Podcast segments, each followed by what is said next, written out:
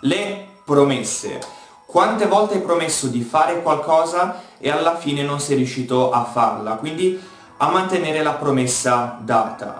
Immagino ti sia successo e analizzando un attimo questo tipo di comportamento esce fuori che troppe persone per paura di perdere qualcosa promettono mari e monti. Ora vediamo due esempi.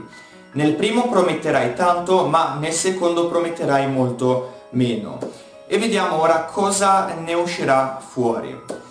Immagina che devi iniziare una relazione, devi iniziare un percorso o una collaborazione personale e da una scala da 1 a 10 prometti 10. Quindi del tipo, guarda, io faccio di tutto, eh, faccio mille cose, guarda capo, stai tranquillo perché so già tutto, questo lavoro l'ho già fatto, questo lavoro l'ho già fatto mille volte e quindi stai tranquillo che non ti deluderò. O in una relazione, guarda, vedrai che ti porterò 4 serie su 7 a cena fuori Guarda che ti porterò tutti i sabati sera a ballare la musica sudamericana perché da quando ti ho conosciuta ha iniziato a piacermi anche a me. E qui il naso si dovrebbe allungare come quello di Pinocchio quando dice le bugie, però purtroppo non viviamo in una favola. Troppe persone promettono tanto e fanno poco. Quindi ritornando all'esempio di prima, hai promesso 10.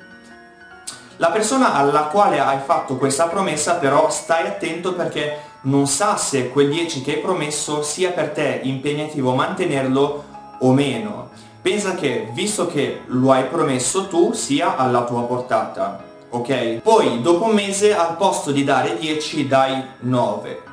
Come reagirebbe la persona direttamente interessata? Prova a pensarci un po'. È possibile che provi un po' di delusione, un po' di frustrazione o un po' di insoddisfazione.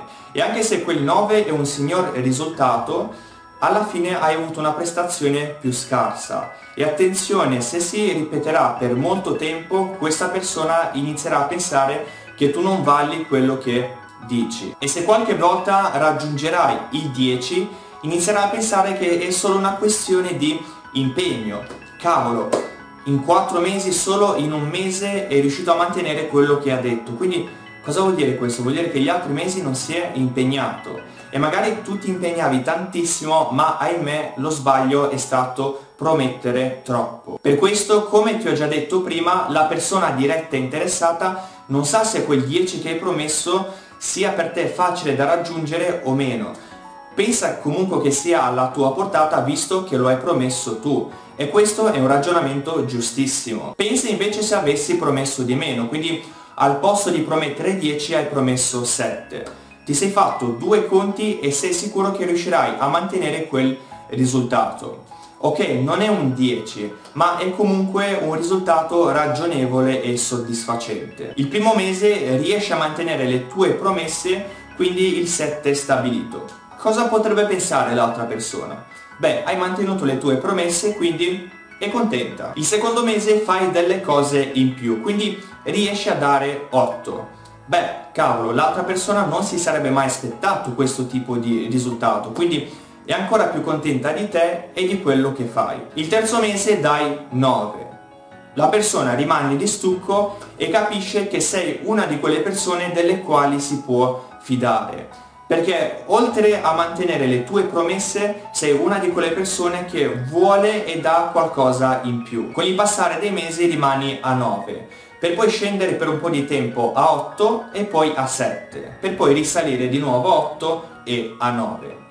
Anche se ti è capitato di scendere a 7, non sei mai andato sotto, quindi sei riuscito a mantenere la tua promessa iniziale. Ed è per questo che sia tu che la persona diretta interessata sarete felici e soddisfatti. Hai visto come cambia la percezione? Eppure per qualche mese scendendo a 8 e a 7 hai dato meno del primo esempio in cui stavi sempre a 9. Quello che è successo è che nel primo esempio non hai sbagliato nel risultato, ma a promettere più di quanto potevi dare e quindi hai dato delle false aspettative. Nel secondo esempio invece hai mantenuto le tue promesse facendo addirittura di più.